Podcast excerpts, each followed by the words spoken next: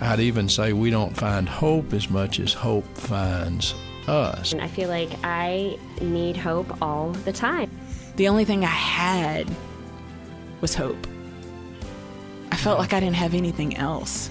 When I first saw Dallas and I first saw downtown, I got this strong turn in my stomach that this is where you're supposed to be. Like, mm-hmm. And that bullying really led me to a place where I questioned what my purpose in life really was about. And you know, life just came to a screeching halt. But if we don't do something, you have about 24 hours to live. Obviously, you found a sense of resurrection in your in your professional and in your Christian life. So what happens if you take strong theology Yeah. with a modern language Yes. that communicates to a younger generation what it is that we need to communicate? I got the part of Fatina in The Chosen because I almost didn't get the part.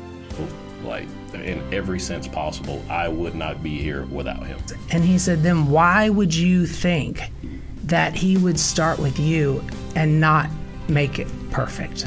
and it can give them something to say, hey, I'm in a similar situation, or I was in that same uh, scenario, and look where he's turned out. And so it gives hope in that regard. That's what we want to we want to bring is we want to pe- connect people to hope.